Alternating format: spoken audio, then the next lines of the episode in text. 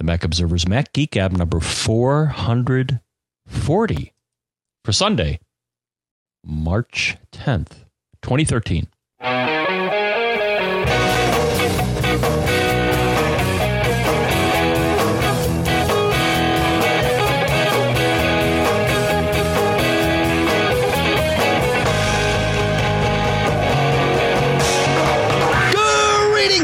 And welcome to the Mac Observers Mac Geek Gab, the show where you send in questions, tips, and cool stuff found. We share your questions and tips. We squirrel away the cool stuff found until such time as we're just going to throw it out at you. And that might happen next week. But for today, it's questions and tips, perhaps a couple of rants. I'm Dave Hamilton here in Durham, New Hampshire. Um, and here, um, in Fairfield, Connecticut, along with the squirrels, we use actual squirrels to squirrel away those, those things. Ah, Um, very this is smart. John F. Braun. You know, I hear even a blind squirrel. Hey, everybody, uh, Pilot Pete here. and I'm in Durham with Dave. Thanks for having me, guys. Appreciate being here. It's nice having you back, Pilot Pete. Yeah. It's been too long.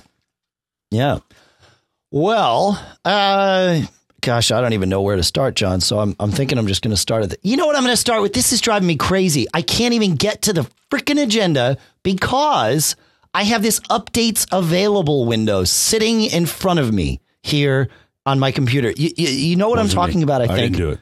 Okay, so if I'm running Mountain Lion here, uh, and this drives me crazy. I have Notification Center running, right, uh, as one does, and uh, software update for the App Store and in the system. You know, software update is all combined into the App Store now, and it seems like every time I sit down at this computer, I get an updates available window, and sometimes I want to do it, and sometimes I don't, and so. A, I have two problems with this. A, uh, right now is a bad time for this. Okay. I'm in the middle of a show. Uh, it's a good thing it's this show and it, it, it's part of the content, but otherwise it would really be an interruption, as I'm sure many of you listeners are realizing it is right now. Uh, and so there's two problems with this. There's two buttons on it. One says details and one says update. Where is the go away? I don't want you right now button. That doesn't Oh. exist. So I'm going to Oh, I'm going to share not it. a red close. Yeah. Yes, there's not. Right. Some intuitive thing. It's not intuitive, but what you can do is grab it and toss it to the side and it will go away. But it will come back and it'll probably come back at some point again during the show. So, uh, John, have you figured out how to make this particular thing less frequent or, uh, you know, uh, I don't just know how to make it less frequent, but if, don't if you touch Notification Center and turn it back off, won't it go away? oh, just like you just here, did. If you just no, if you just click the icon in the top right of Yeah, your okay. Yeah, go- it- it slides do that and Notification Center in. in, and then t- tap it away. It, it should take it back out. Yeah, but I right? think what I want to do is go in there and find the one for the App Store and hit the X on it. yes.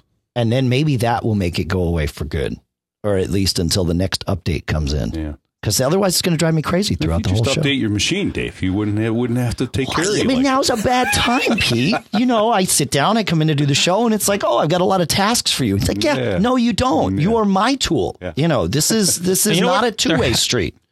That's right. You know, Dave, I bet you there has to be a way to do this because looking here, so if you look in the software update system preference, the level of granularity is pretty much zero.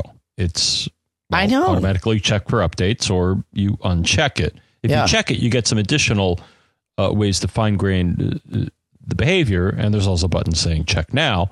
But But what I you know, would like, what I recall is, uh, uh, yeah, and I think I see where you're going here, is that you should be able, and I believe you can, if you, if you uh, know how to edit the right files, I believe you can schedule when this happens. This, this because I seem to recall this using Little Snitch or something, is that I'll see the task come up. So somebody somewhere has to be scheduling this task, right?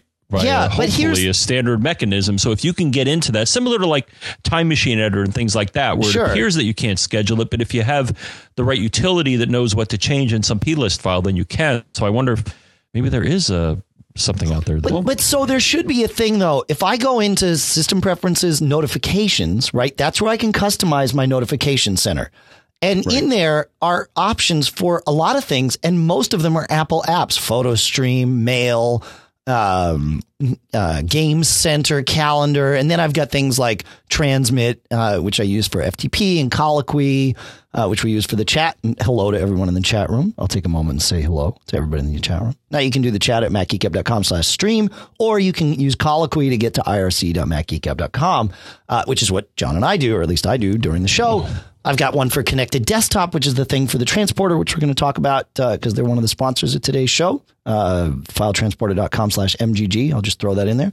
But, um, but you know, and uh, but there's nothing. You, you heard me just rattle off a long list of things I found. None of them said software update. Yeah, no app store, nothing. No app yeah. store, nothing. So there's no way to turn this off. That's crazy. I bet it's in a com.apple yeah, but plist file somewhere in there. It shouldn't. It shouldn't do no. this. You know what? There's these two guys. They, they have this podcast. I bet they'll have the. Oh, no, never mind. This is a clean show, Pete. So I can't tell you what I wanted you, to say. there you go.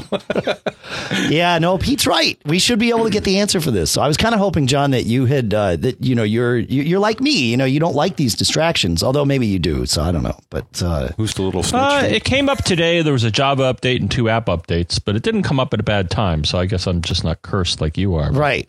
Right. Well, you know, the thing is, for me, the only time I use this computer is once a week during the show and it just like I I I want to do not disturb.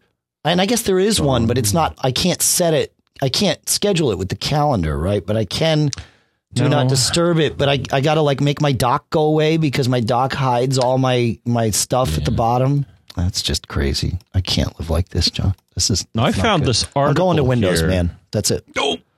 hey, Windows 7 isn't bad. I like it. So uh, Windows 8 on the other hand, nah. Yeah. But um actually I don't know if you uh saw that thing I just pasted. Uh, I do. I see an article you have in the chat room. Scheduling software update by this uh, Christopher Breen fellow. I know that guy. I know a keyboard player yeah. named Christopher Breen. Yeah. Yeah, I've, I've, I've seen him play. He's pretty good. Yeah, there's there's some, there's a, a great video from Cirque du Mac actually from this year coming up uh, that really features Chris of uh, the version we did of Feeling All Right. But it, I mean, the sound is good. I, I saw a preview of it uh, that Wally Cherwinski's putting together, so um, we will certainly tweet that out when, when that happens. But anyway, go ahead, John. I'm clearly in ADD mode today, so go. Well, this article just suggests there is a file that uh, you know, like we thought, you can edit here that may change the scheduling of the uh, update. So, yeah, just thought I'd uh, somebody in the chat room says uh, uh, I can disable notification center by option clicking the icon.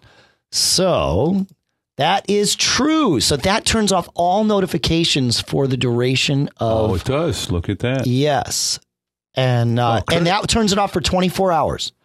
Uh, and it's weird if you option click it and then open notification center.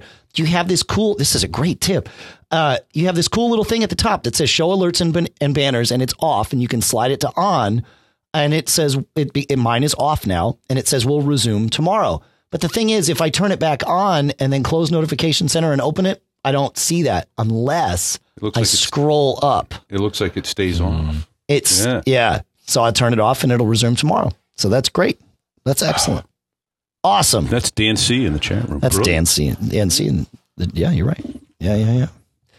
Dan C2. Dan C2. Well, you know, I think he had a problem with his name or his login or something. I'm guessing it's Maybe one uh, of those iOS guys. Limited. Yeah. What? There's dancing in the chat room? What? Oh, here we go. oh, boy. Here we are. Squirrel. Uh, speaking of squirrels, uh, I don't know why I said that. Uh, let's get to the questions. Hey, uh, name I, calling. I have a I have a tip actually to share from from listener Greg who writes. Uh, and he's calling it a cool stuff found, but I call it a tip. He says, I didn't know that this was a feature of iOS 6. You can delete all those annoying uh, res- recent recipients from iOS mail now. This did not used to be something that one could do. But, uh, but Greg found a Lifehacker article that talks about how to do this. And when you go to create a new message and start typing, it lists all of those recipients that are in your thing. Well, you can float down all the way to the bottom of that list and it'll say recent and you can tap it and and then there's a, a thing, a, a little option. If you tap the little blue arrow, there's a little option that says remove from recents. So uh, we will put that link in the show notes for you and for us. because that's how uh, that's how we roll. So, ah, well, what did I do here? I did something very wrong. Okay, hang on. Oh, I guess I don't have TextExpander running on this machine. See, I was trying to add it to our show notes, so uh, you guys caught me. We're all editing these show notes together. We have if you if you join us in the chat room at macgeekgab.com slash stream, you can uh, you can actually help do the show notes with us, which is fun. So it's good stuff. And and actually we like it. Oh man, it's just not working at all. All right, my TextExpander snippet is uh is failing me for these. Not sure why, but that's how it's working. There it is. So uh let's see. I think it's my turn. It's, it is your turn. Go ahead, John. All right. We have something from James. Hey, John and Dave, or Dave and John. Episode 43, a listener reported an issue with his Mac not saving or updating time settings when using his Mac. One method that hasn't been mentioned was to pull the local time file from ETC on the user's uh, root volume. This was an intermittent issue that I saw all the way back from Leopard users that were upgrading from Tiger. Let me know if this helps. And we have an article here that talks about it, but I looked on my machine here, Dave, and apparently this is something that is is buried in inside of many versions of Unix and Linux. It is. That's right. Um, in my case, what I found, I looked just on one of my machines here. If I looked at that file or actually did a directory um, in etc of just that file here, it would come up with, uh, let's see, it looks like a link actually. So, so the, the, the listing begins with L, then RWX. R, so I think it's a link, and local time actually links to user share zone info, uh, America, New York, which is my time zone on that one machine. So apparently somebody may still be using that to link to what the correct time zone should be and if it's wrong then well that that certainly could explain maybe not so much that situation where the date was like three weeks off but uh Interesting. certainly, certainly something to try. So whack that file. Yeah. Yeah. That file actually is just, it's not a file, it's a link. It is And- link. Okay. Right. And so what, what happens is, uh, and this happens in all versions of Unix, but uh, certainly Mac OS 10 or OS 10 as we're supposed to call it now. Uh, there's a folder elsewhere that uh, lists every time zone that your flavor of Unix knows about. And this file is a link to the appropriate file there. So you can reference Etsy local time and know that you're getting whatever the system has set as its local time zone. Um, and, but of course, if that's pointed the wrong place or pointed to nowhere, then that can be an issue. So anyway, Yeah, mine's So- dated February 23rd, which I believe is around when I reinstalled the OS. So, uh, okay. Yeah. So yeah, so if you do a directory and it's old or like you said, not there, and it's funny, uh, the different vision, versions of Unix make it either a link. Some use it. Uh, some I think it's a text file, and Okay. so no, it's a good tidbit. And we'll have another, I think, uh, date date time mystery Yeah. solved later on. Yeah, you're probably right. Yeah, we will. Yeah, my local time thing uh, points to uh, users share zone info America Montreal. Go figure. What? I, I have it set that like Boston is my closest You, city. you better get back to America, pal. That's right. I don't know if we can have you pointing to Canada. Come Well, on. you know, it's all right. Um, interesting. Uh, where are we here? Interesting question came up uh, from the corrupted one. Uh, says my dad and I have been uh, reading about the recent Java exploits, and naturally, it scared me a lot. So I researched it. I got my MacBook Pro, and it came with Mountain Lion, which, from your site, I hear does not come with Java. So here's where we got confused.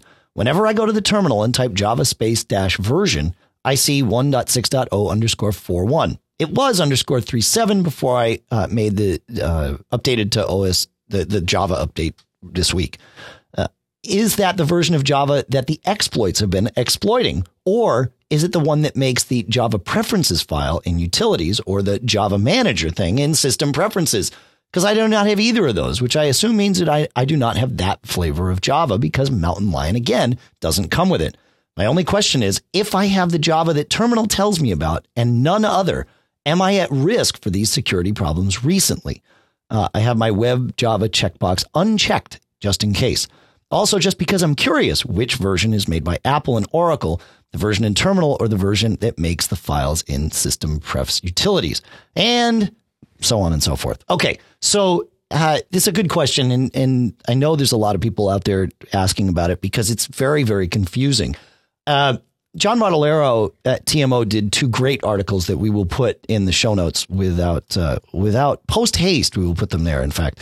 But uh, but in in essence, yes, there are two versions of Java that you can easily have installed on your Mac. You could probably have more, but uh, but if you just in the normal course of things, you would have one that would be accessible by the command line or by applications like something like CrashPlan or something like that. That's the one that run that you see when you run the terminal command to see the Java version. That is not the one that most of all of these exploits have gone after, however. The one that the exploits go after is the one that's available via plugin in your web browser. The one at the command line, typically on most Macs, is going to be version 1.6 or in Java speak, Java 6. The one in your web browser is or should be, if you're using it at all, Java 1.7, or again in Java speak, Java 7.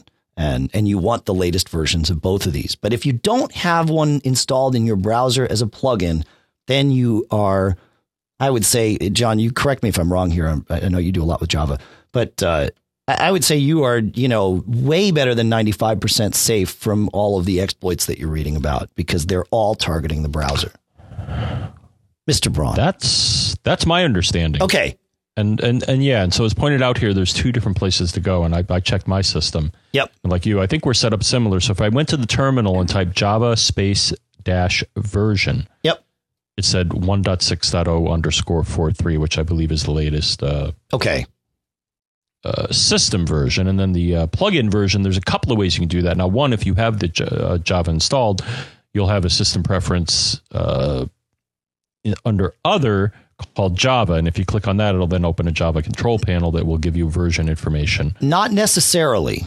It depends on how you installed it. If it was installed Or I think auto- I automatically by the OS, like if you if you downloaded something like CrashPlan and it said, "Hey, wait, you need Java," I don't believe you're going to have a Java thing in your system preferences. no no I uh, that's there because I installed I believe I installed the uh, Oracle one. Right. So, Right. So now I have uh, so so this is a, a way to to view the other version, which is if you have a Java system preference. Yep. um, you can go to it and it will uh, let you view the, uh, the the version, which in this case, you know, again as pointed out here, uh, is Java seven. Uh, One point seven. Yeah. Yeah. Why do what they, do that? here? The way? If I say view, I don't know, it's dumb. Here we go. 1.7.0 underscore one seven is the uh, the I believe the latest uh, browser version. So those are the two that I have here. So you do run one in your browser, John? Oh, it's there. Oh yeah. I, so therefore, you run one. Yeah. I, I, I'm just surprised. You, as Mister, you know, you- you're you're typically of the two of us, you're more security focused than me, and uh, and I've turned them all off in my browser. It's like to heck with it. I don't need that stuff. Hmm. And if you want instructions for all this stuff, again, we've got links in the in the show notes from those articles that uh, Mr. Martellaro did for us because he's the man when it comes to this stuff. He'd spent a lot of time figuring it all out and and most importantly translating it into human uh, because this stuff gets it can get really complex because of the two different versions that uh, it, you, you, you, you just got to keep them separate in your head. So anyway, do we have more Yeah. on this, John? Or are we good? No, I think he. Oh, and well, the last way you can check is actually if you go to java.com, they actually have a button you can click on that will tell you from the browser what version uh, the browser sees, or the, the, the- so they have some sort of browser plugin that will say, "Hey, here's the version you're running." So that's another way. And actually, you know, that's a that's a good way if you do want to install Java, despite everybody trying to terrify you. Um, so you go to java.com, then they have a thing saying, Do I have Java? And then you click verify Java version. It may ask for, uh, as, as you probably want it to, the Java may say, Hey, somebody's trying to run some Java stuff here. Is that cool? Um, or if you permitted that, then it'll let you, and eventually it'll tell you the version that you're running. So, oh, look at that. In this case, okay, they've done it again. Apple likes disabling Java because on my on my podcast machine, I just went to this page and it says to use the applet from Java.com, you need to download the Java plugin. Ah, there you go. Well, That's Apple right. keeps Apple turned it pulling off this thing. Right. Well, when Apple isn't happy with what's happening with Java, they'll typically disable that component within the operating system, Right. which I think is rather heavy handed myself. But hey, Yeah. they're looking Yeah. out for you because I, I would argue that, yeah, I mean, the, the number of people that can be harmed by a Java exploit versus the number of people that need to run Java, uh, yeah, I think they're making the right I mean, choice. the people that need to limiting run it know enough to get around. Yeah, like to click Apple's on the doing. button Yeah. when they see it saying download the the Java thing and make sure. You know, it, it it's almost chicken little. I mean, it's not like the world is ending because all of a sudden Java. I mean, you still got to go to a site that has an exploit, and I I don't know if you know people are just peppering websites everywhere with Java exploits. I don't know. We certainly don't do that at TMO. So. Yeah, not that I, not that. Not that you're willing to admit to. Oh, hey, wait a minute. Wait, when did I become the bad guy? going. No, not you. All right. Uh, our first sponsor for this show is Connected Data. I mentioned them before. Uh, filetransporter.com slash MGG is the place to go. Uh, but these are the folks that are making this device that you've probably heard about, possibly from us, possibly elsewhere, called the uh, Transporter. This is personal cloud. Uh, and what does that mean? You get to have a little device. It is a little device that you put at your house or office. You plug it into your uh, router via Ethernet, or you can do it via Wi Fi with an optional Wi Fi adapter. Uh, but you're better off doing Ethernet because it probably doesn't matter uh, location wise where this is. It just you just put it at your router, and then it sits on your network. You install some software on your Mac, similar to Dropbox software, but whereas Dropbox syncs your content amongst all your Macs and leaves a copy up at the cloud, whoever wh- wherever that may be, the file transporter uh, syncs a copy of your data amongst all your Macs, and the cloud is the transporter box, or it's actually a little it's a dome shaped sort of thing. It's kind of cool looking, actually. Uh, but that's where the cloud lives. That's it. It's in your house. So uh, you don't have to worry about your data going to anybody else unless you want to share it with them, and then you can configure that too. But this device is personal cloud. You can get at it, obviously, from within your network, but you can also get at it from outside the network. And uh, and when it gets really cool is uh, you can share it with other people. So like John and I, it just so happens we each have a transporter, but we have a Mac Geek folder that we share between us. Now we could do it whether or not both of us had transporters. We only need to have one, but uh, of course it's a little easier if we both have one because now we both have local copies on our networks. But we take, uh, you know, when we prep all your questions, we uh, if I prep your question, I make it into a PDF. If John preps your question, he makes it into a PDF. We both populate this one shared folder that we have with your PDFs, and then magically, just like it would happen with Dropbox, but uh, with our transporters, shares them on all our machines. So I go to my laptop and it's there. I go to my desktop machine in the office, it's there. I go to the, the come, come up to the studio, it's here. And John gets the same experience on his end. Uh, so Pilot Pete doesn't yet have his transporter. It's on the way. He ordered right. That's right. He ordered his, but he could install the software. I could share the folder with him, and you could still sync it. You'd just be syncing from mine as opposed to from your Right, transporter. right, okay. That's all. So it very very easy to use. No and firewall ports to configure. It figures all that out for you. Ah, beautiful. Yep. Kind of like Skype, just smart. kind of like Skype, kind of like Drop. I mean, it's all the same sort of Just thing. It just yeah, it's a purpose built device, and uh, and they're cheap. You can get them uh, without a hard drive for. I want to make sure I get my numbers right, but uh, without a hard drive, I believe it's one ninety nine, and uh, and then you can get it with a one or a two terabyte drive. And the one terabyte drive is two ninety nine inside the thing, so that that's your price. Or uh, the transporter with a two terabyte drive is three ninety nine.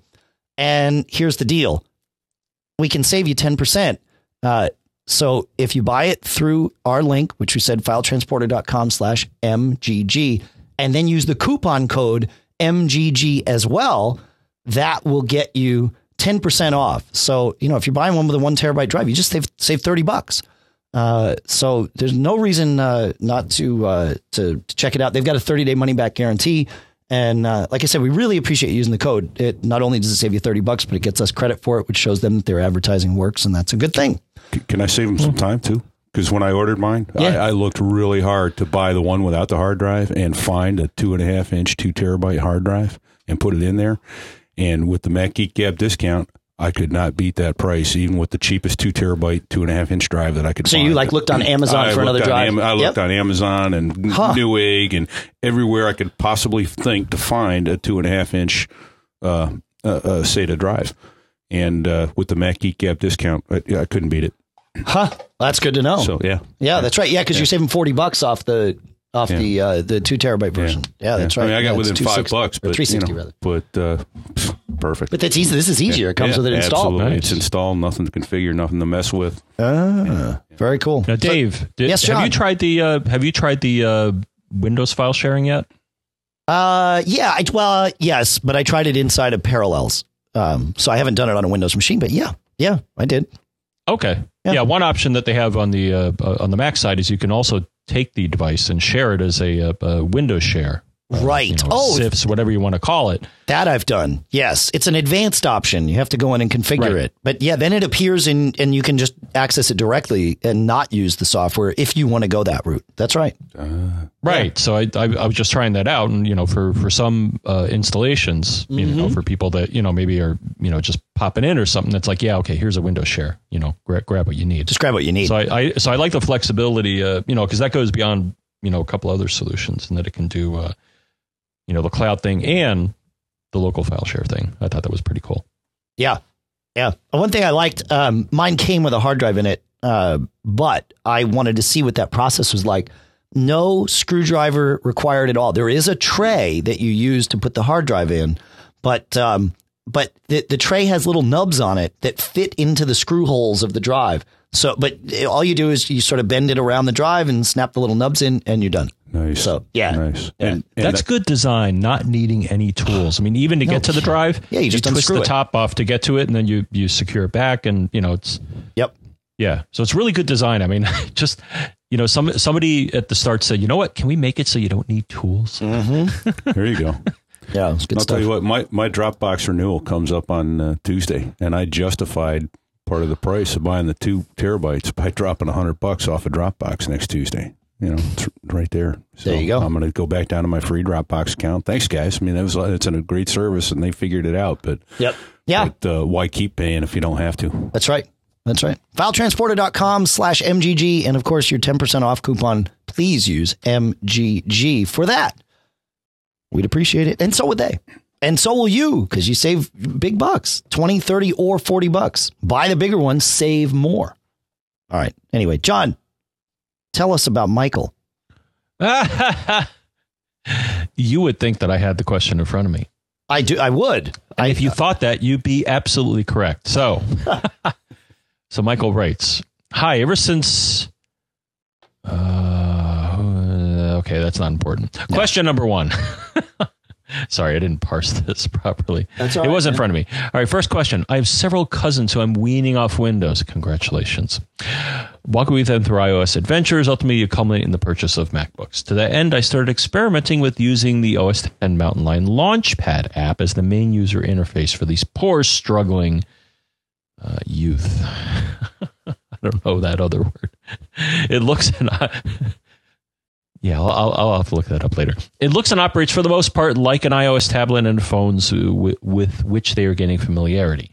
Each app that now defaults to the dock can be found in Launchpad, and so why not downgrade the silly dock? Make it disappear. The Launchpad becomes your home screen for app selection, and the role of the dock becomes simply showing which apps are active at the time. There's just one kink in the process when I'm ready to quit an application. What I need is for the quit process to trigger the redisplay of Launchpad, ready for the next app selection. And he said, I can't find anything. So I think that's pretty much the end of that question. That's- that's I, it, I, yeah. I wasn't I wasn't able to find much, Dave. Uh, I don't really use Launchpad to tell you the truth, but I did look into it. And the only suggestion I have, it's kind of a hack, but I think it's better than nothing, is if you can introduce some uh, key press to bring up Launchpad, you can do that. And I think actually it's already usually mapped to a certain key on the keyboard. it is. So to find out what that is, you want to go into System Preferences hardware, keyboard, keyboard shortcuts, and then under Launchpad, there should be one or more things listed there that, that have to do with Launchpad. So I take a peek there, and I know again it's a hack, and I well, it sounds like you, one or both of you have a solution to this. So that, but that's a place to start in general for you know trying to figure uh, things out like this. Is uh, well, just see if if the app in question has anything in the keyboard shortcuts that, that could help you do what you want to do. So, handing the baton to you, gentlemen up north. Well, the quick one for the for a laptop, or if you've got a uh, Magic Trackpad, is it's a five finger pinch to uh, call up Launchpad. Comes up right away. Uh, if you take, if Oh. you, yeah, if and what's the other one is um, Mission Control. If you want Mission Control, you take four fingers and swipe from bottom to top, and top to bottom to take Mission Control off, and then the the Launchpad. And I never use these. I was just playing with the gestures to see what I could come up with. But uh, yeah, take five fingers, put them on your trackpad, squeeze them together, and Launchpad comes right up. If you've got that Magic Trackpad on your iMac, then that'll work, or your Mac Pro, I suppose. But uh, otherwise, uh, I don't know Control Magic- Control spacebar is the keyboard shortcut Oh, by there you default. Okay. To to do it. Yeah. Yeah. Uh, that's that's the that's Yeah. the easy way. which doesn't work on the on this control or command. Control. What do I yeah, see yeah. here? Oh, mine is weird. On my one machine, it shows I think caret, I might which is disable control. Yeah. option. Oh my gosh, yeah, it's like everything. It's uh, no, I think it's all modifier keys and space. Okay. Let me see if that works. I'll do it now. Yep. Okay.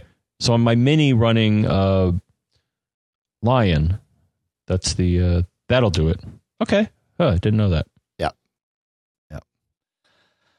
All right. Uh, I think he did have a second question that I'm gonna I'm gonna call an audible on and we'll do here. He says, uh, right now I use a 2009 MacBook to share screen share into my brand new Mac Mini, which is co-located at a data center in the Midwest for just 29 bucks a month.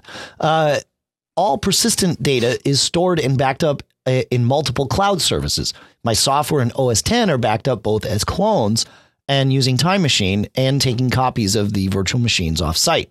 So here's my question. Doing things this way means that my 2009 MacBook is just a browser window into all my work. Would I, should I be able to spring for a Chromebook Pixel and swap out the MacBook and be able to run all my co-located server and keep running my Mac apps just as I do now?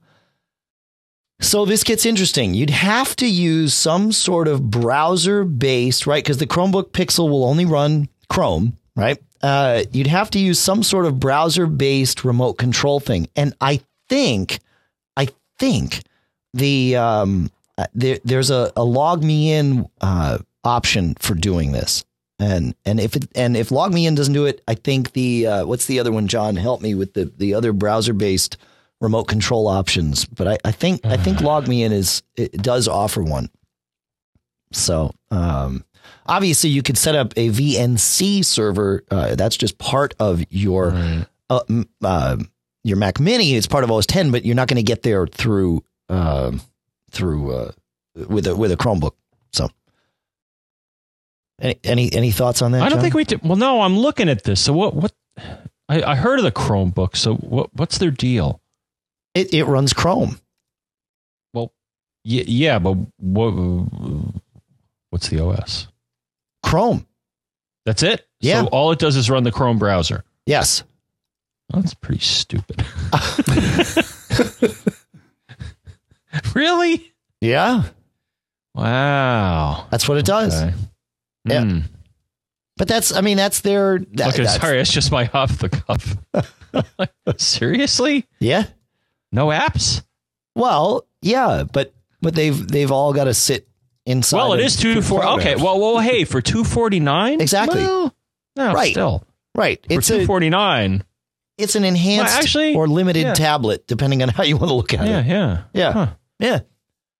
Yeah, it's an interesting idea. I hmm. think I think that's that's to me that's the most I can say about it is wow that's a that's a good I it's good to test the waters and I want to see Well, to me now, in that case, this is where you know something we were just shaking our fist at before. So, if it can run things within a browser like Java, right? Yeah. Now, I don't know if it runs if it'll allow running Java stuff from within Chrome. Chrome does, yes. So then there may be Java based remote access solutions that you could utilize. So Uh-huh. that, that'd be my thought. But Uh-huh. But yeah, they're not cheap. The problem is it's you know the, so the original Chromebook was really cheap, but the Chromebook Pixel is I mean it's like 13 or 400 1400 bucks. So it, it at that point it sort of gets crazy. So yeah. But Yeah. uh, where I forget where I was hearing it recently too. Someone was talking about you know that's the future of computing. The CPUs will be will be nothing more than terminals. right, which is what this guy's network. looking to do. no, you remember netbooks, and whoever whoever predicted that was Yeah. wrong. Oh, I would say People don't want netbooks. Oh, wait, wait, wait. Hold, hold on. Hold on. Hold on. Huh? Huh? Huh? Hang on a minute, buddy. Uh, the MacBook Air falls into the classification of netbook, and I think it's it is by hands down the best laptop I've ever owned. The 11 inch Air. I love that thing. It is so versatile, and I it's easy to travel with. It it's uh, the battery lasts. It's It, got power. Yeah, That's the main thing I think that It's got a CPU in net, Netbooks, yeah. the CPU in them was you know not enough to run a calculator. Right. No, this the MacBook Air is awesome. I, no, love mine. No question. I've owned a lot of laptops, and there's no question this is the best one. It's also the smallest one.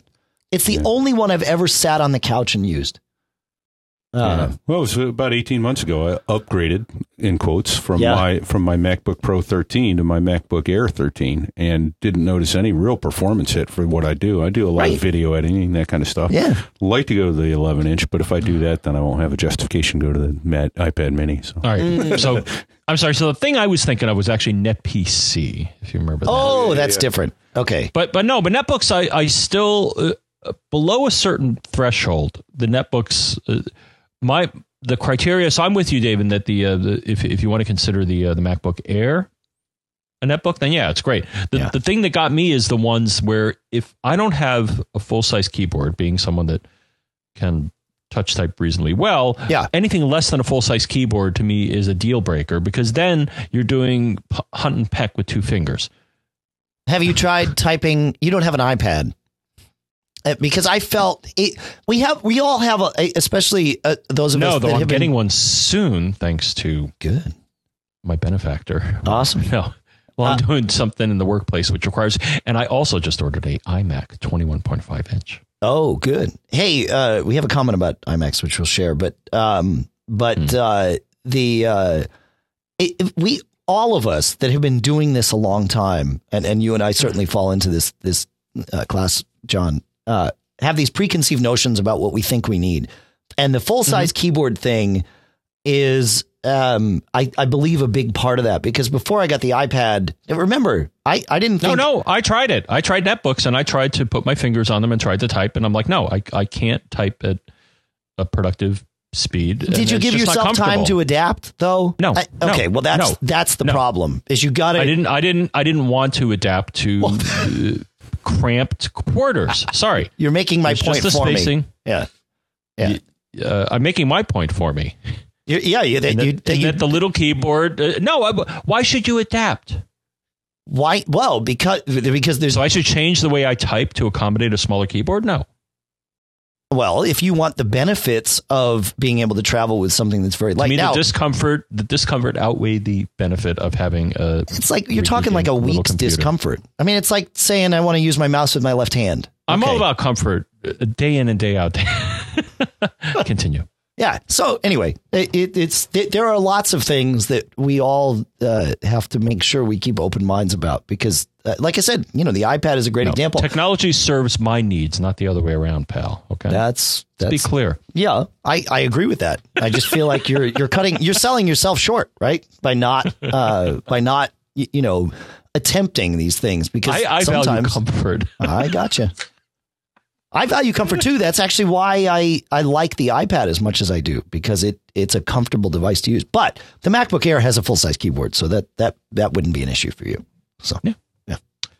All right, where are we? Is the 11 inch a Just full- never- never full-size keyboard? days. yeah, Nice. Oh Yeah. yeah. yeah, it's good. That's good. No, I think Apple was wise not to delve into that space because I, I think Yeah. Right. Yeah. No, I, I agree. I agree. All right. Uh, we have a question from Mike, which is certainly something that uh, we've talked about before, but uh, but it's the kind of thing that I feel like we need to revisit regularly because we get a lot of questions about this. And uh, well, here we go. Mike says, My wife and I have iPhones. She's using my Apple ID so that we can share apps that we buy. I would like to give her her own Apple ID. Is it possible to do this and still be able to share the apps and music and movies from the App Store? I don't want to have to buy everything twice. Well, I don't blame you, Mike. And and Apple doesn't make this abundantly clear, but they do make it relatively easy to do this. Uh, you get to have multiple Apple IDs configured on your iOS devices as you see fit. And I'm sure we could come up with a scenario that's imperfect that Apple sort of forces you to use one ID for one thing and, and not the other. But uh, certainly you can have one ID for the App Store and a separate ID, say, for iCloud, so that your App Store stuff, and this is how I would recommend doing it uh, have one ID that your whole family uses for App Store purchases so that you never have to worry about you know, did which ID did I buy that with? And I got to log out and log back in and that whole hokey pokey. One ID for App Store and then individual IDs for your iCloud stuff, your syncing, your um, contacts, your calendar, you know, all of that stuff. Uh, that's that's the way to do it, and it makes it really really easy. And again, like I said, we've we've covered this before, but I, I think it's important to keep sending this message because doing it this way, you, you really can kind of have your cake and eat it too. Apple does not force you to use the same Apple ID everywhere. Uh, you, you, do have some flexibility, and and it, it can help. So. I've got a question along those lines. Yeah, what, what, what, if you've uh, what if you've started along like me, and I I do have I probably have three. No, you know what? I've got four different accounts on my on my phone, and one's for my daughter, one's for my wife, and I, I happen to have two of my own one with a, a, a name and then another one with the name at me.com. Yep. And it's like, is there a way? Do you know? Is that will Apple let you ever merge those accounts, or are you? You're talking about for the store? Yeah, yeah, no. And, and that's the situation I'm in now. Is we have apps that my wife bought with her account and apps that I bought with mine, and and ne'er yeah. the two shall meet. Yeah, and you have to know each other's passwords yep. when you update, and you're not yep. sure which. It, it what's worse is if you want to install something on it. Sorry, if yeah. you want to install something on like a new iPad, you go, well, which account did I buy that app in? Uh, and and the hokey pokey of, of yeah. logging out and logging back in yes. is a pain. It's a pain in the neck. Yeah, so you don't want to if you're starting out, don't head down that path. Yeah, I, yeah, I agree. Yep. That'd be the ultimate way to do it. That'd be nice, but yeah, because I've had that come up actually with apps sometimes. Is that if they're in the app store and I see them listed as purchases, and I'll click on them, it'll say, "Uh, uh, Need your this password. account, this account didn't have anything to do with this. Could you maybe log out and log back in?" And I'm like, "Oh, come on, man! You you have you the information.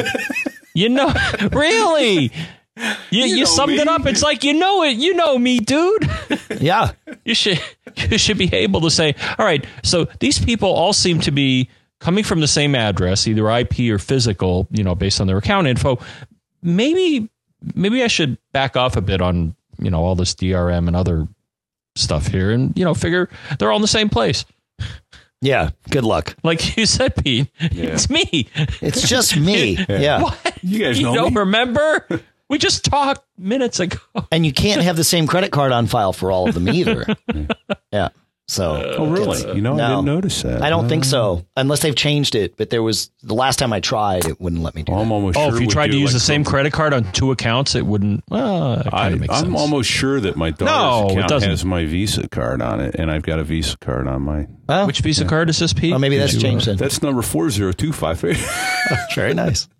That was actually smart because Visa cards do start with four. Yeah, that's good. Yeah, Mastercard's five, Amex three, Discover six. Anyway, six zero one one. Yeah.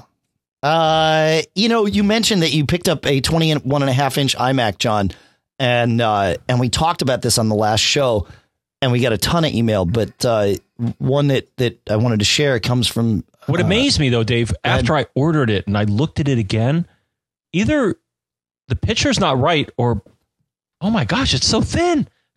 Yeah, I, I looked at it and they really come a long way here because I just, you know, I was determining, well, I wanted to get something that was relatively inexpensive. And the iMac, the basic iMac is, you know, for I think twelve ninety nine, um, you know, the one terabyte drive and I think yeah. eight gigs of RAM. I mean, that's pretty good for an entry level machine because the thing is, I didn't want to fiddle with hooking up my screen to a mini. My mini, mini would have been my other choice, but I'm like, nah, you know what? Let me get something with a screen built into it.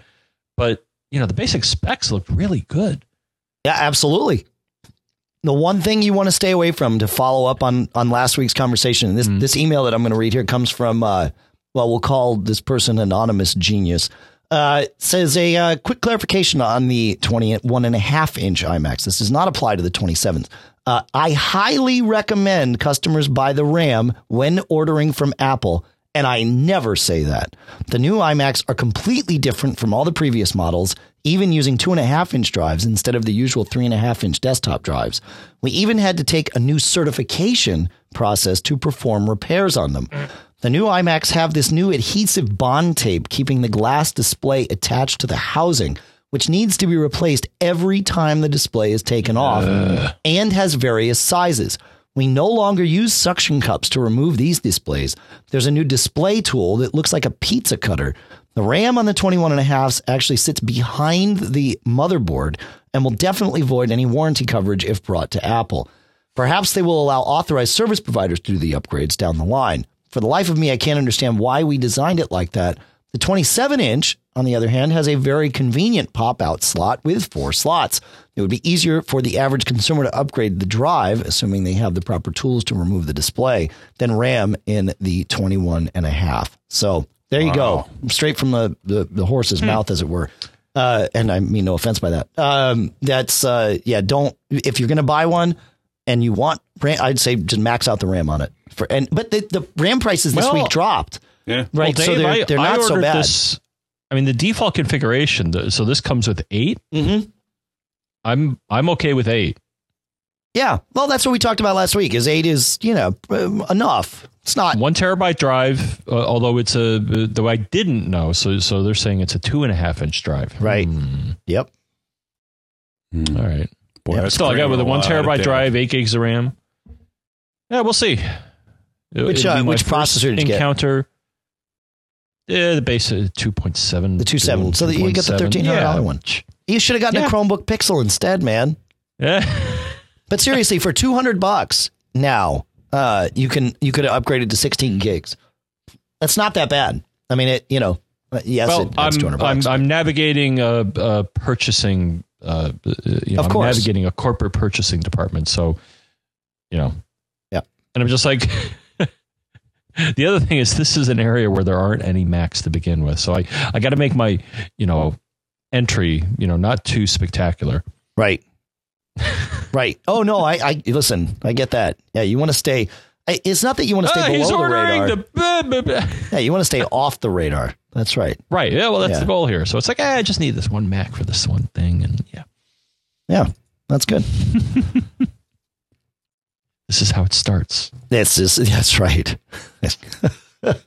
All right. Uh, sponsor number two for this show is Bare Bones Software at barebones.com. And today I get the pleasure of talking about BBEdit.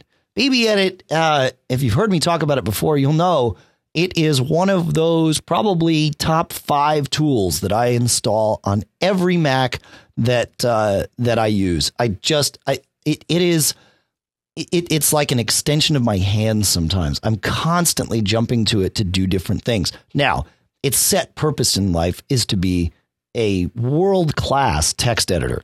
Uh, if you're doing any sort of coding, be it uh, stuff in Objective C or Java, certainly BBEdit is what you want to do. But also, even if you're just hacking around with editing HTML or you know um, tweaking a JavaScript here or there, it's also what you want to do. In fact, probably uh, for beginner programmers, it really is an excellent tool uh, because it when it reads in code, it does some highlighting and formatting and coloring that allows you to see better how the code flows and how it works. And it really, frankly, helps you understand things. Uh, it, if you have functions in your code, you can actually hide the, the function and roll it up into just one line.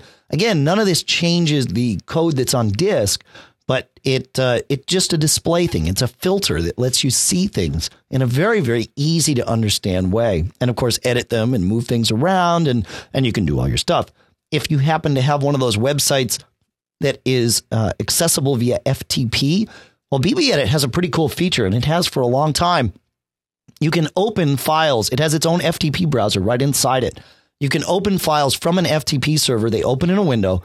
And if you need to make any changes, you make your changes. And then when you do a file save or a command S, it saves it back to the FTP server with no fanfare whatsoever. It just does it. Really, really easy. And then you can refresh in your web browser, and there it is live on the web for you with your edits, with your undo history, and all that back in BBEdit. Uh, the same goes true for the terminal. Once you've gotten BBEdit installed, you can install their free terminal tools. And from the terminal, if you want to edit a file, you just type BBEdit and the name of the file. Now it opens up not in the terminal where you've got this, you know, VT whatever 220 emulation that you're fighting with. It's in BBEdit. Normal mouse cursors, every, menus, whatever you want.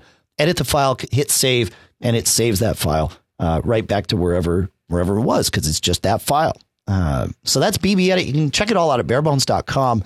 Uh, they do offer a free trial there on Barebones, so I highly recommend starting that way.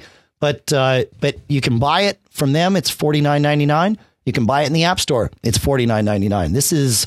Uh, I mean, it's been it's been this price for a while, but it used to be 130 bucks. I think. I think it was 129 up until about a year, 18 months ago, when they dropped the price and brought it down. And man, uh, I think it's one of the I, am so happy they did it, and I, I, hope it's working out. I think it is working out for them, but uh, but it's certainly working out for you and me. So go check it out, barebones.com. It's only fifty bucks, and uh, BBEdit is is one of my one of my must have apps. I think you use it too, John. It's uh, it's one of those things that I just love.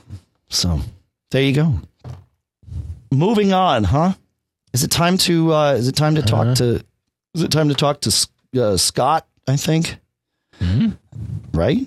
Yeah. Time to really? talk to Scott. I think so. oh, right there. All right. No, yeah. you're skipping. Okay. No, you're oh, did I skip something? All right. Well, yeah, we're skipping all over the place. Scott says, I need some Wi Fi advice. My issue involves Wi Fi in my brother's 3,000 square foot home. He has an absolutely terrible Wi Fi signal using a one year old cable company uh, modem Wi Fi router and various newer Wi Fi wireless extenders. He also gets very poor cell phone signal reception in his house and probably uh, related to the structure of his house. He wants a very good Wi Fi signal performance all over his two story home. Secondly, and less importantly, he wants a good signal on his dock, which is 100 feet from the house. How would you do this from scratch? And would you buy new matching equipment? Would you buy all Apple equipment or not? One option was a hardwired solution. His estimate included a control desktop PC, and the estimate was about 4000 75% of that, $4,000, that's a lot. 75% of that being hardware. Uh, why would he want or need this PC? Uh, alternatively, is Powerline a good way to go? Okay, so uh, dude, for, dude for, number one, if this guy's got a 300 square foot house, I'm sure he can afford the four thousand dollar computer. Come on, three thousand square foot house, but uh, but yeah, my my house is three thousand. My house isn't all that large, and it's like oh. thirty two hundred square feet or something. It's oh, really? Yeah, oh, yeah. You've been to my house. Mine's, Your mine's house is like twelve hundred. Yeah. Yeah, so when I see three thousand, I think you know that's living in the lap of luxury. So uh, well, it depends okay, on how sorry. many people you have in your home. Yeah. Ah, true, true. Right. So for one, oh, probably too much, but for a family, okay. I yeah, yeah, yeah. That. Yeah, you've been to my house. I mean, it's it's big enough, yeah. but it's so. although sprawling. I love, uh, yeah. So although I love a hardwired solution, Dave, because that's how you get the best speed right. and reliability. Yep. That's expensive. So but, how do you back off from that? So first of all, I can't fathom why you would need a dedicated desktop PC to do anything, even if you do want to go the hardwired route. No, you get a router. You get a router. Yeah, yeah. So a gigabit so switch. Somebody's looking to take your brother for a uh, for a bath here. Yeah, that's. Yeah. But and e- even then, I I wouldn't even find another estimate to do hardwired. Uh, like you said, John, it is the best way. And if you have sheetrock down, you know, before while you're building or whatever, absolutely run wire at that point. It's cheap, cheap, cheap to do. But once once it's up, don't try snaking through the walls and stuff. It's there's no reason now. There used to be a reason. I've done it. Uh, back in '98 when we bought our first house, I did it. Uh, it was I, I suppose it was fun. Uh, you ran the Cat Four or Cat Five, or we whatever? ran Cat Five at the time. Yeah. Yeah, and it worked. And you know, we ran it through the walls, and in one place we had to use Panduit on the outside of the walls. But you know, it was a single story home. It was a ranch house. It was actually a well built house that made a lot of things easier. But, uh, it, there's no reason now. This was pre airport, right? Pre Wi Fi. But uh, that said, there there is a reason to use wires or something approximating them. So a couple of things for uh, to approximate the wires. Power line is it, you know you've all heard me talk about this. Um, I think you've used it too, John. I know Duffy uses it. I think Pete uses it in some ways. Yeah, it it's if it works for you, and it'll probably work for eighty five to ninety percent of you, maybe even more. Um, and it most likely for your brother, uh, it will work just fine. So uh, you you plug the power line, essentially takes your Ethernet signal and runs it across your power wires in your house. And setup is super easy. You buy two adapters or more, but at least two, and you plug one in to a power jack, presumably near your router, and you plug the other in, say on the other side of the house where you'd want to have a Wi-Fi extender, and they have Ethernet ports on them, and you just plug in and you're done. Now, if you want to configure security and all that other stuff, then you can run software. But otherwise, it is literally that easy. Plug in, plug plug into the power, plug the Ethernet into the adapter, and you're finished. That's it. Um, and I would get the the prices are about the same now between the 200 megabit and the 500 megabit versions. I've never seen the 500 megabit versions go much faster than about 220. The 200 megabit versions go about 160, 170. So depending on what you can get price wise, but either way, for your internet connection, either one is way faster than what you're getting from uh, from your internet provider. Yeah. So I would do that. Uh, as far as buying new routers and all that, sure, if you want, but you probably can make do with your existing routers um, and just make one a bridge and all the uh, sorry one a router and all the rest bridges, um, so that they're not all trying to route the network themselves. As for his dock, this conversation uh, sort of brings up a thing we talked about recently from that uh, company called Ayrstone, A Y R S T O N E. They are uh, they're the ones that make the outdoor Wi-Fi um, long range hotspot. And I, I did some research with these people. In fact, I talked to the, the CEO for a while and he explained to me how it worked because I said, wait a minute, this thing can go a mile, uh, you know, omnidirectional outside. Why shouldn't I just use it in my house? Why am I using a regular router if this thing can can do this? What's the magic? And he sent me a a, a picture that explained it. But essentially, uh, these things have very little coverage right around them and more as you get further away.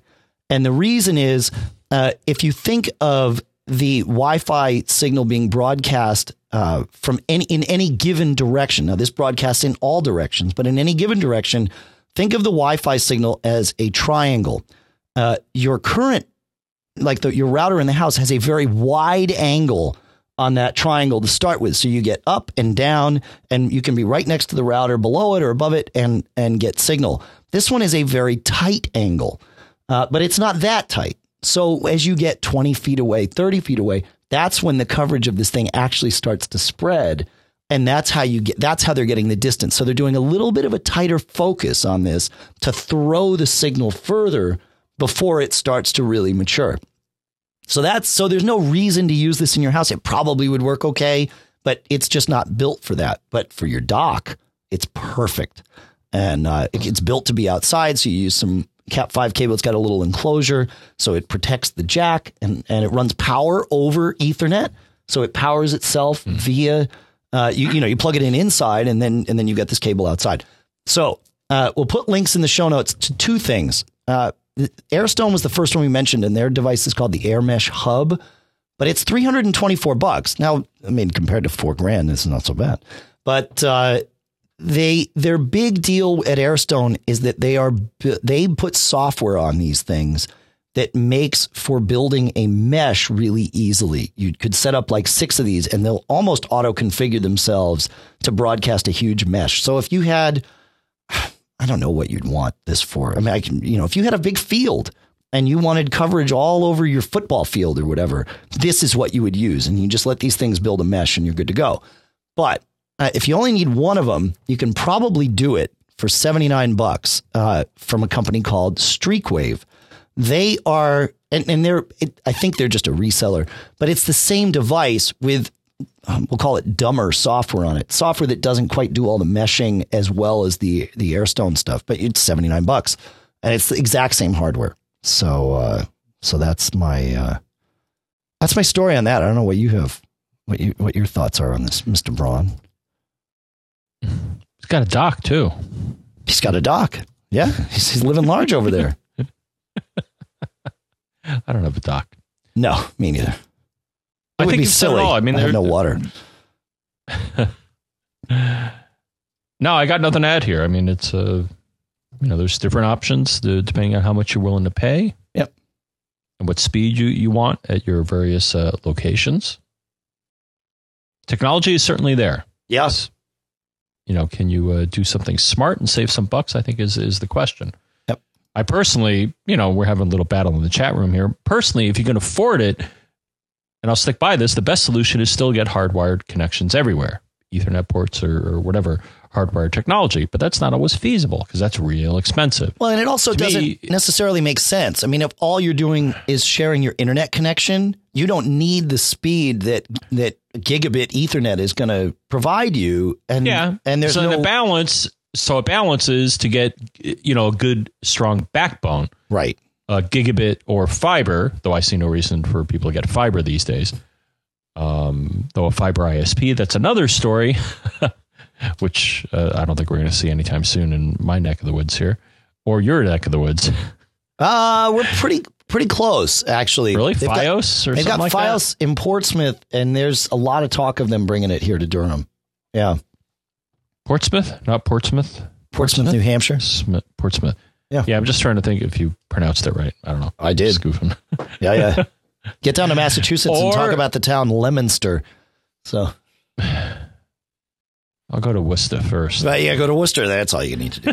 hey, did you see? I, I know now. I'm like I'm, I know squirrel. Yeah. uh, I posted a ticket. I, I found a thing. Um, uh, Wolfgang's Vault, which is this site that that has uh, it's a membership type site. I think I paid like twenty bucks for a year, and they have live concerts of uh, you know audio from live concerts and some video. And I enjoy listening to live shows every now and then. And the other day they released a a show that uh, from Boston, the band Boston's tour. In 19, 1987, when they they Uh-huh. did they did ten shows at uh, at the uh, at the Worcester Centrum, and they released night four. And I'm thinking, wait a minute. And so I dug through my archives and I found my old ticket stub from the show you and I went to on October 16th. Uh, sorry, August 16th, 1987. It's that show. And uh, so I just thought that was kind of cool. I'm like, wow. Yeah. Are you kidding me? I I know. I I am All not right, hold kidding on. you. All right, I have a stack of tickets here. Let me Yeah, here we go. Yours is in here. Hold on. Yep. Bluefish. Nope. Nope. It was Boston, right? Yeah. Yeah, Boston from 1987. And uh, it was Au- August 16th. All right, I got Pink Floyd at Giant Stadium. Did we do that? Let's see. Rush. I didn't do that with you. Rush at Madison Square Garden, we did together. Band, Hartford Civic Center, Allman Brothers, That wasn't me. Grateful Dead. I don't have that Boston ticket. I have all these other ones. Huh. huh. huh. I'll have dig around, but I do remember you and I going to a Boston show. Yeah, that was great. Yeah, yeah, yeah. So it, it, if you can't uh, find the ticket stub, John, I will uh, I will put it uh, in the chat room for you because I, I took a picture of mine. So there you go. And I know it was you. I mean, it, it was, and and you know what's really funny is I think my wife Lisa was at that same show. Obviously, we hadn't met, but uh, but I think all three of us were there. I think she was there the same night. So which is funny. So anyway, where were we? What were we saying? I don't know. Your your fault. Yeah, it is my fault. I know. uh, what were we talking? Where were we with this? I'm totally lost. Oh. Huh?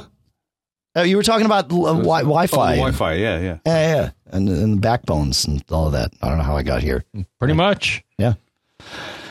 Well, I guess that, that ends the thought is, you know, get as much hardwired or high speed wireless as many places as you can. And, uh, right. Yeah, yeah, yeah. Well, it, it and it depends on what you're doing with it. I mean, if all you're going to do is is extend a wireless signal, then you don't need to go through the expense of wiring your backbone. Just use power line. Uh, but you know, it's cost benefit analysis, right, John? That's that's how it always rolls. And, you know, the other thing I, I think worth mentioning, because actually this came up, uh, on my Twitter feed recently, uh, the Mac Mommy was talking about this. She was setting up a wireless network and was running into all sorts of headaches here. So, uh, another aspect of this. So, one is getting connections where you need them. But then, two, well, what if there are, you know, other jerks in the area that are trying to do the same thing? Well, then that's a problem because they may be on the same channel that you think you you own Yeah. or who you should be on, and, and they don't understand this. So, uh, but no, NetSpot uh, has actually upgraded their app. We talked about it in the past, but we'll talk about it again. NetSpotApp.com. It now includes both a site survey tool and a general purpose uh, Wi-Fi monitor, so you can see what is around you. And the best strategy is typically, well, if there are other people near you uh, on a certain channel with a certain signal strength, go somewhere else. Otherwise, we'll be fighting with each other, and you can't win this fight More power. by conventional means. well, I was going to say by conventional means. Yeah, yes, you could it, certainly, uh, you know, uh, illegally, I believe, increase your power, but then that that's just not playing fair. Right.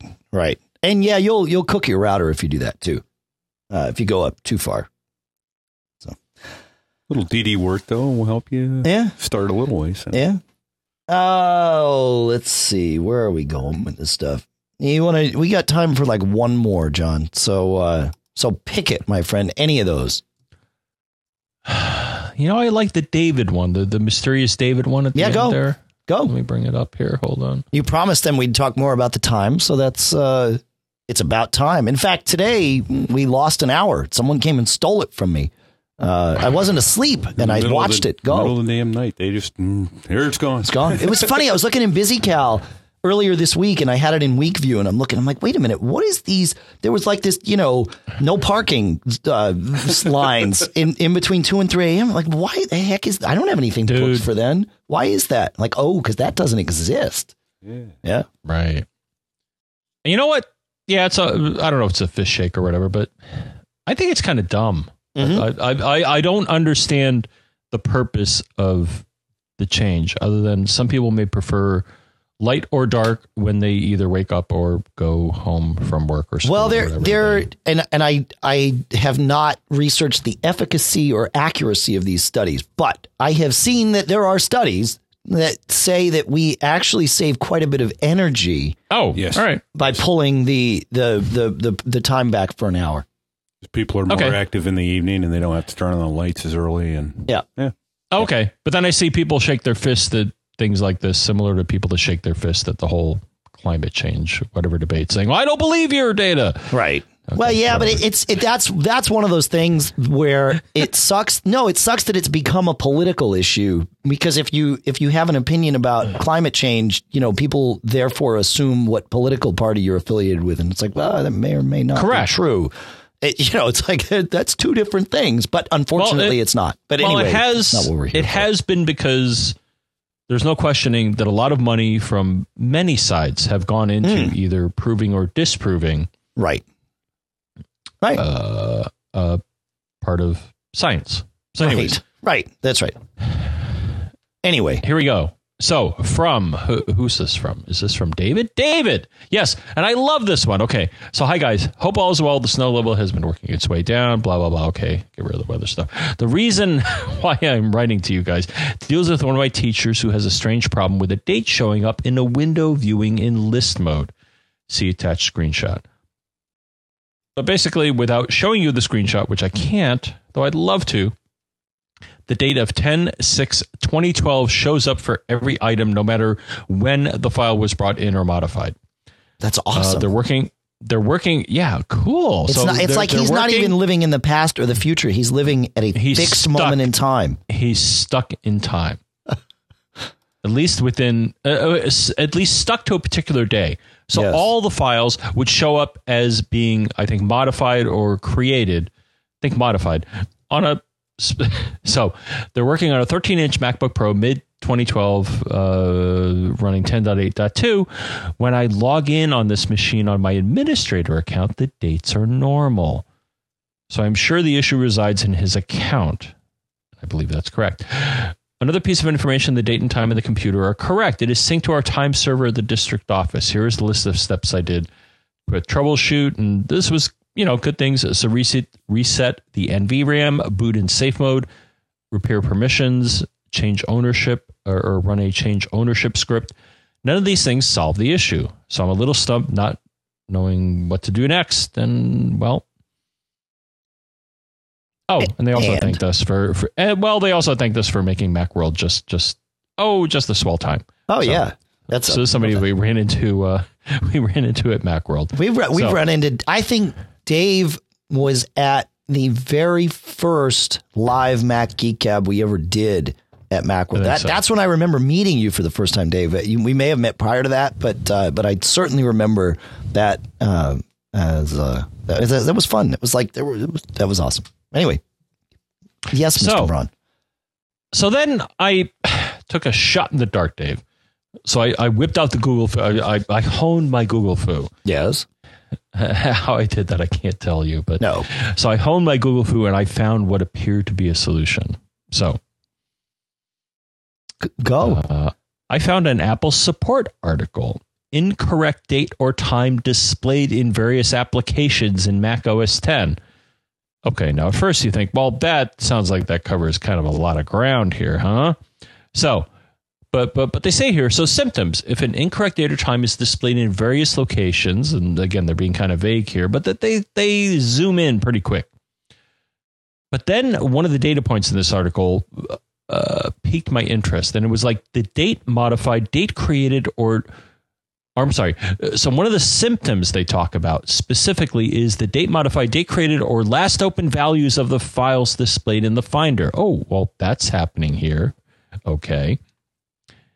And then the other thing that they mentioned further in the article is that date and time formats are user account specific. So one user account may see the correct date modified on a file, for example, while another user on the same computer may see an incorrect date. Well, Dave, to me, th- that was too. uh, not two strikes. I, I don't know what, what's the opposite of a strike. Two hits. Two hits. Right. To me, that was two hits on the symptoms here, in that it appeared because he said, and I'm so glad that he wrote in and he said, when I logged in as admin, everything was fine. And this article pretty much said, well, yeah, this problem only happens on an account level basis. So I basically sent this to, uh, sent this out as a solution. Oh, well, I'm sorry. The resolution, you may be asking yourself, well, well, how do you solve this, John? And I hear you asking me this. So, open system preferences. From the view menu, go languages and text uh, or international, depending on the version of OS X. Then there's a formats tab. Now, what this is meant to do is to help tune your OS to the region or locale that you're in. And basically, you want to make sure that it's set to the right region. So, All right. I sent I sent the article with this advice in here, and then was so pleased, Dave, that we just got today a reply back saying, "Okay, so I gave this advice to the person that was having the problem, and they tried it and said it didn't work, but they didn't follow all the steps exactly." So, um, David sounds like he's also a good teacher or perhaps tech support uh, uh, person, uh, either now or in the future, because he he sat down with the person, went through the steps here exactly as described in the article. Ta-da! Yeah. So it, it yeah yeah follow the follow the steps when uh, it- it's it's an important thing. I it happens to I- me all I the just- time. Yep. I I just thought something. it, it was very timely because I've been running into this at work, Dave. So the the software that I maintain is is for the most part uh, made for U.S. consumers, but we're getting more and more people, um, although they speak English, maybe in other countries. Yep. Um, and again, I don't think it's a big, you know, a lot of operating sys- or a lot of apps uh, tend to be just in English or or select languages. Here was the problem, though. So, so what happened is that in this case, the region or, or whatever setting that was suggested in the article was set to a totally different region. And so what happened is even though characters may look the same, the way dates and times are represented may be different. Huh. And I can't tell you the number of times I've run into this where if the system, that the other issue that comes up, so one is screwing up, and you, you've seen this. I mean, you know, we have several friends across the pond, and of course they, you know, get their uh, month and day wrong in that they represent them the way that's different from the way we do it here. Right. But it, although I, I actually really like the way they do it because they do least to most important bit, right? You know, we do year, month, day. No, seriously, that that makes sense. Like why do we put the, you know, day in the middle of the thing and uh, that that drives me crazy to be honest. It's much simpler to do it in, you know, a, a very orderly way. We do month, day, year. What is that? I mean, come on. Turn it around. One way or the other. So, so in this situation, making sure the system is tuned to the locale that it's in uh, eliminates problems like this. Yavel. All right. That's good. That's good. That's good. That's good. Well, I believe, John, that brings us to the end, or almost to the end, of this Mac Geek Gab 440 here on this lovely sunny Sunday afternoon. It's nice to have the sun out here in the, the great Oh, white, yeah. almost north. Oh, we got the sun. Oh, there Get were an people extra out hour of it now. jogging. That's right. We get the extra hour of sun. That's right. That's actually true. That's right. Yeah. No, we don't. Yeah. It's just stolen. And Right. that's- Right, You the think it's li- being given back to you, Pete? The little Yeah. people stole it from us in the middle All of right, the night. next October it'll be given back. Yes, you get it back. We're borrowing October to pay March, or I don't know, borrowing March to pay October. I don't know. Anyway, uh, if you want to contact us, feedback at macgeekgab.com is in fact the uh, the place to go. And I can verify 100% that it's feedback at macgeekapp.com, but I think Pete could also chime in here. Feedback at macgeekgab.com and 206 666 4335, which is geek. Oh, look at that! Whoa. I'm telling you, Off the top of my glasses. That's, that reminds me of Spies Like Us when he's got the uh, the patch Yeah. with the cheat and all that stuff. That's Soulfinger by the Bar-Kays. They must be having trouble getting gigs. Um, where are we here? MacGeekGab.com for the show notes that we've all started putting together, and then John will go through and uh, put the final touches and timestamps on, which has been awesome, John. Uh, Yeah. Yeah. You can Skype us to Mac Geek Gab, of course. John, tell them about Twitter, would you please? Tell them what they've won. The Twitters. I am John F. Braun. He is Dave Hamilton. He is Pilot Pete. The show is Mac Geek Gab, and the publication is Mac Observer. I see how you. I see what you did there. Facebook.com slash Mac Geek Gab is a great place to uh, to like us. You can find us there. John and I are there, uh, but we share tips sometimes. We post when the show is out, when the show is uh, the show notes are finished. We also use that as our uh, main point of schedule announcement. We also push it out to Twitter and that sort of thing. But uh, for the live stream at macgeekgab.com slash stream. You know where else you push it out to? Is the app. And we do push it out to the app. You should check out the Mac Geek app. So uh, it's available in the App Store. You get to have a couple of things, as Pete said, push notifications for when the shows come out, but also when the live stream is about to start. Uh, you can go into the app and join the not only listen to the live stream when we do it, but you can join the chat. But really, you can use the app to listen to the show, whether or not we're live streaming at the time. It doesn't matter. Uh, you've got all the episodes there. You can navigate chapters, which is funky in Apple's app and works really well in ours. Uh, you can reply to the show, and if you're listening and you reply, it stamps it with not only the time but the chapter you were listening to. So John and I know the context when we get your email, and uh, and it makes it easy. And your email can be text or right from within the app. You can record audio comments for us too. So go ahead and check that out at uh, in the App Store. We'll put a link to that in the show notes too. And I believe that does it. Uh, let's see. Yeah, well, we want to thank Michael Johnston from We Have Communicators podcast and also getappler.com for uh, turning this show into a chapterized, enhanced version. We want to thank CacheFly, C A C H E F L Y.com, for providing all the bandwidth to get it from us to you. BBEdit from Bare Bones Software, TextExpander from Smile, Gazelle.com for all your stuff that you want to sell back, Squarespace.com for all of your easy hosting, and of course, FileTransporter.com slash MGG uh, with coupon code MGG to get your 10% off. All through Backbeat Media Podcast Network. And John, I'm looking to you here. Uh, is there any lasting advice that you might want to share with our with our listeners today? Something perhaps that inspires you throughout your life, and and you want to impart that knowledge onto uh, everyone as thanks, really, for listening to the show. Um, don't get caught. Made up.